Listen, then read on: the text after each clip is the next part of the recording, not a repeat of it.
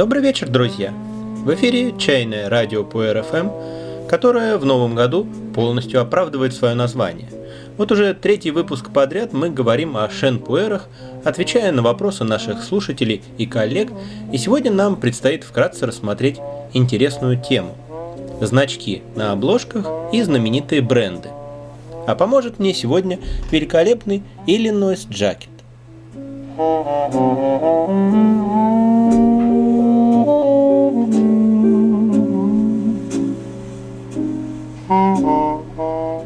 И надеюсь, мой голос будет не слишком отвлекать вас от прекрасной музыки. Прессованный пуэр, в отличие от других видов чая, обычно бывает точно маркирован.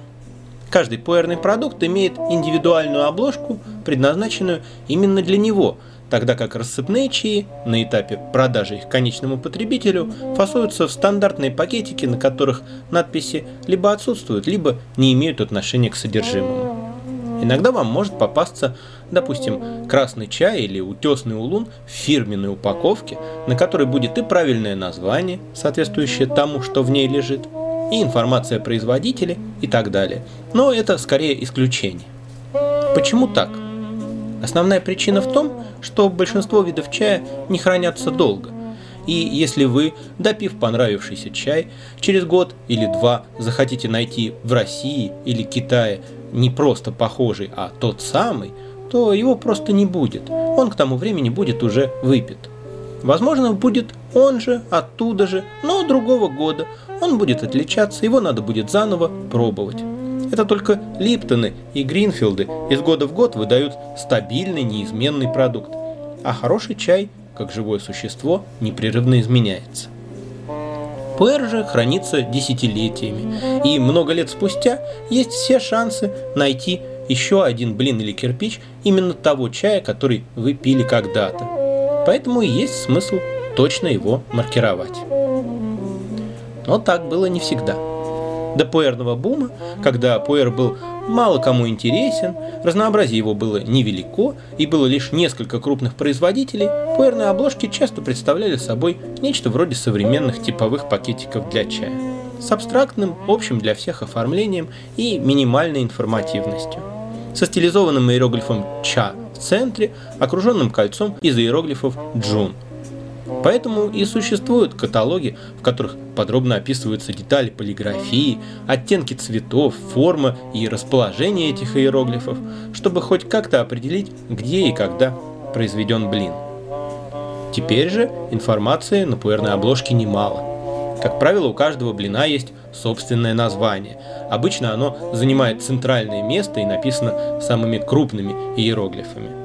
По верхней дуге чаще всего идет краткое описание блина, вот оно редко содержит существенную информацию. То, что это юнаньский цзыбин, видно и так. Как правило, фигурирует на обложке и производитель. По нижней дуге обычно пишется полное название завода и компании. Сейчас оно часто дублируется и по-английски. А еще где-нибудь помещается узнаваемый логотип. Кстати, часто встречающиеся иероглифы довольно быстро начинаешь узнавать, и не приходится прибегать к помощи онлайн-переводчика так часто. По крайней мере, названия самых известных локаций, такие как Иу, Наньно, Булан, Мэнку и так далее, полезно запомнить. Это значительно облегчает жизнь. На сайте «Водяных крыс» есть хороший материал, в котором собраны и расшифрованы самые типичные надписи на обложках. Рекомендую. А помимо этого, на разных блинах и кирпичах разных компаний можно встретить повторяющиеся символы и странные аббревиатуры. И те, кто начинает погружаться в мир шенов, рано или поздно задаются вопросом, что все это значит. Среди множества таких значков наиважнейшим для нас является QS. Это такой синий прямоугольничек с буквой S на фоне буквы Q.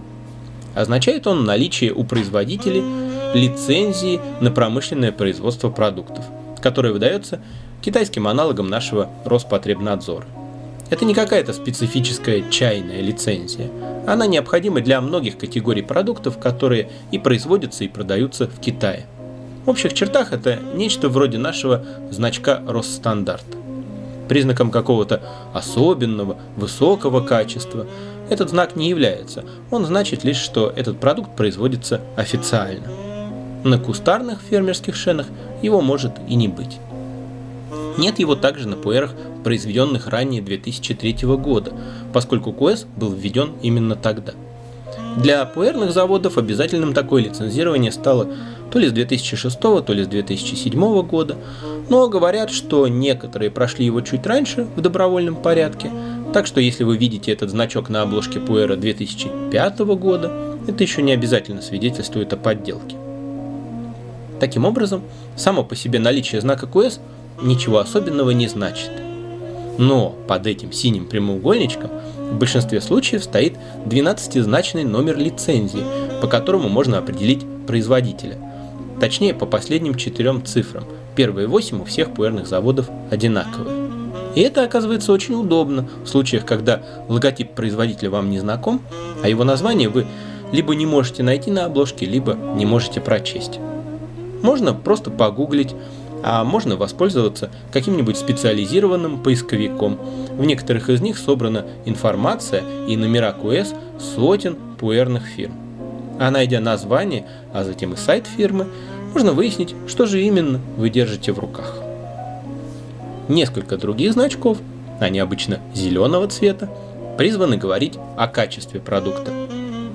Однако, несмотря на цвет, не все они означают, что перед вами органический продукт. Например, учреждения, которые выдают сертификат Green Food, фактически не контролируют процесс производства и применения химических удобрений. Оно фокусируется на исследовании готового продукта, на содержании в нем ряда вредных веществ. То есть этот значок говорит о том, что чай является безопасным, но не обязательно органическим. Но ряд других значков свидетельствует о наличии именно органического сертификата, выданного той или иной организацией. Ну и есть еще несколько орденов, титулов, повышающих престиж фирмы, такие как знаменитый бренд Юнани или китайский бренд, заслуживший уважение временем. Чайный блогер Иван Лев собрал информацию о наиболее распространенных значках, ссылка на его статью есть у нас в группе, в обсуждениях в теме «Неофитом о чае». Кому интересно, ознакомьтесь. И последний вопрос из этой большой серии касался того, какие существуют известные пуэрные регионы и знаменитые заводы, и какие стоит попробовать. Есть две крайности. Одна состоит в предвзятости, в том, чтобы выносить о чае окончательное суждение за глаза, не попробовав и даже не увидев его. Считать, что чай такой-то фирмы – это всегда хорошо, а этакой – всегда плохо. На самом же деле, практически у каждого бренда есть разные продукты, и удачные, и неудачные, и непритязательные, и для тех, чьи запросы повыше средних. Например, заводу Юнцзю, который в последнее время выпускает недорогие и по большей части малоинтересные шены и шу под брендом Бадашань Лаоджай, принадлежит авторство очень приличного, известного шупуэра Дяньцан. Так что качество разных продуктов одной и той же фирмы может сильно разниться. Но почерк у многих фирм и в самом деле узнаваемый, характерный. За брендом стоит определенный диапазон вкуса, который может быть вам близок и мил, или наоборот, совсем не близок. Это можно сравнить с писателями или кинорежиссерами. У каждого есть шедевры и провалы, но творчество серьезных авторов, как правило, имеет характерные индивидуальные черты, и Пушкина вряд ли спутаешь, скажем, с Маяковским. Почему так происходит конкретно с шенами, для меня во многом загадка. Неудивительно, что у шу разных заводов разный вкус, ведь существует масса факторов, которые технолог может регулировать: температура, влажность, продолжительность скирдования и так далее. Но в шенах мы имеем дело с природным вкусом чайного листа. Человек мало в него вмешивается. Первоначальный прогрев, конечно, может быть произведен по-разному, и это важно. Но трудно представить, чтобы это создавало такое множество вполне определенных мелодий, свойственных разным заводам. Скорее уж задумываешься об отборе сырья с определенными свойствами. Но и тут остается много неясного. Ведь, допустим, и у Чинтая, и у Люда Чешань есть блины из наньно и из иу. И наньношаньские отличаются от иусских. Но и чинтайские в целом отличаются от людочешанских. Другая крайность, очень печальная, на мой взгляд, это когда люди не знают и не желают знать не только подробности, но даже самые основные вещи. А я не знаю сортов, а я не разбираюсь в сортах, а я не запоминаю названия. Это фразы, которые человек, работающий с чаем, слышит, наверное, чаще всех прочих. При этом практически никогда это не произносится с сожалением или смущением. Почти всегда в этом присутствует оттенок гордости. Дескать, не царское это дело, в сортах разбираться и названия запоминать. Но те, кто так говорит, уверены, что любят и ценят чай. Вот вы можете представить себе ценителя русской литературы, который заявил бы: «Не, про всяких там Достоевских и Гоголей я не знаю. Кто-то мне говорил, что Пушкин это хорошо, но я не помню, читал я его или нет. Да мне главное, чтобы книга была интересная, а название я не запоминаю. Ну, вот такая мне понравилась, такая толстая, в зеленой обложке. Не знаете? Ну, там про войну еще. Война и еще что-то». Я вот такого не встречал. А среди любителей чая это не просто норма. Некоторые еще и утверждают, что только так можно по-настоящему объективно почувствовать и понять чай. Это примерно как если бы кто-то заявил, что получить настоящее удовольствие от поездки в какую-нибудь страну можно только если не знаешь, как она называется, и что за люди в ней живут, и вообще ничего. А если что-то о ней знаешь, это уже не то. Ладно, я стараюсь не критиковать то, чего не понимаю. А как можно не интересоваться и не стремиться узнать больше о том, что любишь, это выше моего понимания. Ситуация с названиями заводов, брендов и отдельных блинов довольно запутанная. Неудивительно, что кого-то все это может и обескуражить. Начать с того, что названия заводов и бренды, под которыми выпускается их продукция, часто не совпадают. Бренд обычно известнее, что логично, для этого он и создается. Все знают марку Шудайцы, но мало кто знает о заводе Мин. Бывают и исключения. В России продукцию завода Хайвань чаще так и называют Хайвань, а не по марке Лао Тунжи. Лучше всего, конечно, знать и то, и другое. Так больше шансов найти желаемое. Еще одна сложность заключается в том, что одна и та же компания может выпускать несколько линий продукции под разными брендами и логотипами. У Сигуань их около 5. Собственно, Сигуань, Баоянь, Наньчжао и так далее. А у Чинтай групп с 10. И, собственно, Чинтай это лишь один из них. Правда, в России принято всю продукцию Чинтай групп называть просто Чинтай. Среди названий блинов есть часто повторяющиеся. Так что, если вам понравился какой-нибудь Цяомуван, владыка прямоствольных деревьев, то нужно запомнить его производителя, поскольку разных цяомуванов не счесть, и они совсем не похожи друг на друга. Если же мы перейдем к теме знаменитых брендов, то тут надо сказать, что само это слово несколько двусмысленное. Есть фирмы, специализирующиеся на выпуске продукции массового потребления, и они широко известны. А есть фирмы, выпускающие в основном высококлассные шены, которые не в каждом городе, даже крупном, найдешь в продаже. Так кого же считать знаменитыми? Первых или вторых? И другой момент. Популярные в России марки совершенно не обязательно являются популярными в Китае и в мире. Механизм тут очень прост и похож на ситуацию с американской фантастикой в 90-х годах. Российский хит-парад возглавляли Азимов, Хайнлайн, Шекли, Саймак. И никто не знал, например, Карпентера, Гамильтона, Дика. О множестве лауреатов премий Хьюга и Небьюла никто даже не слышал. Почему так?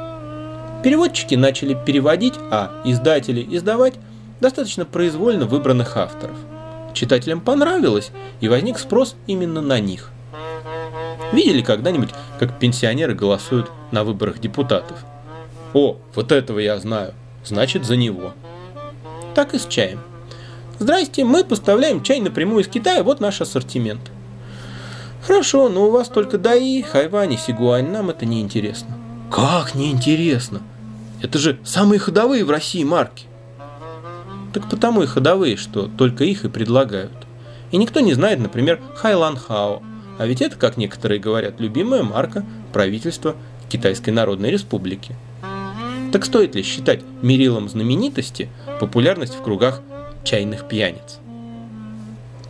В-третьих, в других непуэрных чайных отраслях залогом высокого качества часто становятся древние традиции, стабильная работа на протяжении десятилетий и веков. Это делает марку знаменитой и уважаемой. Но производство пуэра до конца 20 века было сконцентрировано на нескольких крупных предприятиях, таких как Мэнхайский чайный завод, Куньминский чайный завод, Сигуань и еще несколько. Была корпорация CNNP, Китайская национальная продовольственная импортно-экспортная компания, торговавшая их продукцией под общим брендом Juncha – китайский чай.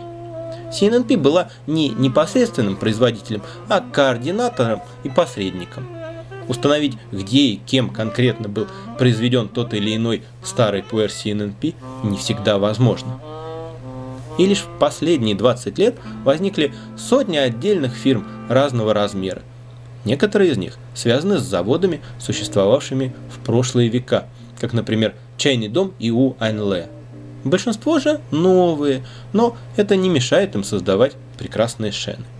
Чинтай, например, был основан всего в 1999 году. Я бы с известной долей условности разделил все многообразие производителей на несколько эшелонов или лиг, в зависимости от того, чай какого класса преобладает среди их продукции. Низшую лигу составят все те безымянные и почти безымянные, Саньта, Синьцзяджэнь и тому подобные труженики, чай которых можно встретить в магазинах элитного и эксклюзивного чая по 100-200 рублей за 100 граммов в российской рознице. Это чай, которому не подняться выше кухонного фаянса. Возможно, у этих фирм есть чай и получше, но только в России его не встретишь. Затем более-менее качественные шены массового потребления. Основная часть продукции Даи, Хайваня, Сигуань, Бою, Лимин. Сюда же можно отнести и Мэнку, и Шудайцы, но, на мой взгляд, эти последние заслуживают все же большего уважения. Здесь чуть больше поэзии, больше экспериментов с целью создать лучший вкус, больше заботы о потребителе, который хочет большего. Ну, как мне кажется. Впрочем, это все довольно субъективно. Класс в целом тот же. Сразу надо оговориться, что и Даи, и другие, даже Хайвань, производят и довольно приличные шены тоже. Кроме того, Даи и Сигуань имеют давнюю историю, соответственно, существуют старые их шены, которые приобрели уже коллекционную ценность. Просто всего этого относительно немного на фоне основной массы их продукции. Даи выделяется на фоне прочих своей величиной. Это огромная компания с колоссальным объемом производства, выдающая пусть не шедевры, но стабильный, гарантированно качественный чай, успевший стать своего рода классикой. Поэтому Даи – это самая подделываемая марка. Причем не всегда с целью выдать за Даи менее качественный чай. Говорят, встречаются подделки, которые лучше оригинала. Просто продать чай с логотипом Даи куда легче, чем хороший, но никому неизвестный. В последнее время Даи пытается защитить свою продукцию ярлыками с голограммами, уникальными 16-значными кодами и тому подобное. Ну, подделывание пуэра – это вообще отдельная, потрясающе увлекательная область знаний, в которой я, увы, не силен. Чтобы не отклоняться сейчас от темы, замечу лишь, что для того, чтобы сузить возможности переодевания блина в более ценную обложку, давным-давно придуман нейфей – внутренняя этикетка, впрессовываемая в сам блин так, чтобы она была видна, но ее нельзя было незаметно извлечь или заменить. Нейфеи редко бывают информативными, но иногда они помогают найти информацию о блине, если он попал к вам без обложки. Пример странного распределения российской народной любви это завод Дзинлун, который какое-то время назад мог поспорить с Даи, лидером и флагманом Юнани по популярности на наших отечественных просторах. Дзинлун – это очень маленькое предприятие, в пользу которого говорит то, что расположено оно в районе знаменитой горы Иу. Однако это не делает само по себе шены Дзинлуна ценными. Но этот завод изначально был ориентирован на российского потребителя. Значительная часть продукции вообще выпускается с этикетками на русском языке. И российские партнеры Дзинлуна позаботились о маркетинге, успев застать еще довольно ненасыщенный рынок. И в результате Дзинлун можно встретить практически повсюду. И многие убеждены в том, что это действительно очень хороший чай. Хороший Дзинлун мне, кстати, попадался, но не в чайных лавках, а в личной коллекции Хризолита.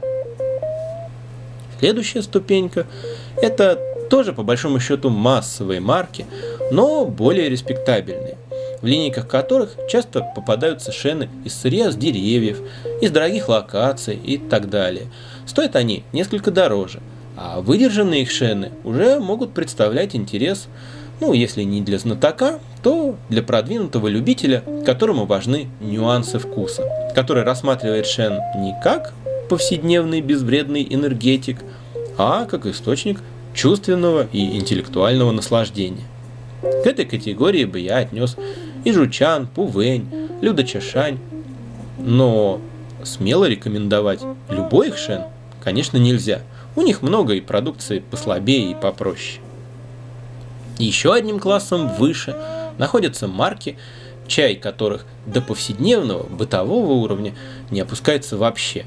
Практически все, что производится ими, заслуживает внимательного, вдумчивого чаепития, а кое-что без оговорок можно отнести к шедеврам. Хорошим примером таких фирм может послужить Чинтай, который в России, к счастью, с каждым годом становится все популярнее. Но если вы только планируете свое с ним знакомство, пожалуйста, не начинайте с самых дешевых вариантов, они не показательны. Мне вот в последнее время очень интересны шены относительно редкого бренда Юнцзю. У них очень нежная и красивая такая женственная мелодия вкуса. Очень хотелось бы, чтобы когда-нибудь они составили на российских просторах Чинтаю конкуренцию. И высшая лига. Чайные дома и отдельные мастера экстра-класса, такие как тайваньский дом Вистерия или чай мастера Шикунму, где каждый чай – это произведение искусства. Выше них, на самой вершине пуэрной иерархии, находятся только уникальные коллекционные шены, в которых бренд уже не имеет значения. Каждый из таких чаев следует рассматривать отдельно, как личность. Как видите, эта гора достаточно высока. У нее еще и склоны разные, и добраться до вершины можно разными путями. Но лезть по ней вверх, только чтобы плевать потом вниз, не стоит. Это хорошая гора вообще. С каждого ее уровня открывается по-своему прекрасный вид. Я вот очень люблю Мэнку Juncha. Пожалуй, большая часть шенов, которые я пью, сделаны Мэнку. Только в последний год Чинтай основательно их потеснил. Но это не повод для меня превозносить Мэнку. Надо отдавать себе отчет в том, что пьешь, и знать чаю цену. И мне жалко, когда люди не хотят двигаться дальше, так и не прикоснувшись к самому интересному. На этом все на сегодня о чае. И напоследок еще немного хорошего старого шена, джаза. До новых встреч, друзья! И всего вам чайного.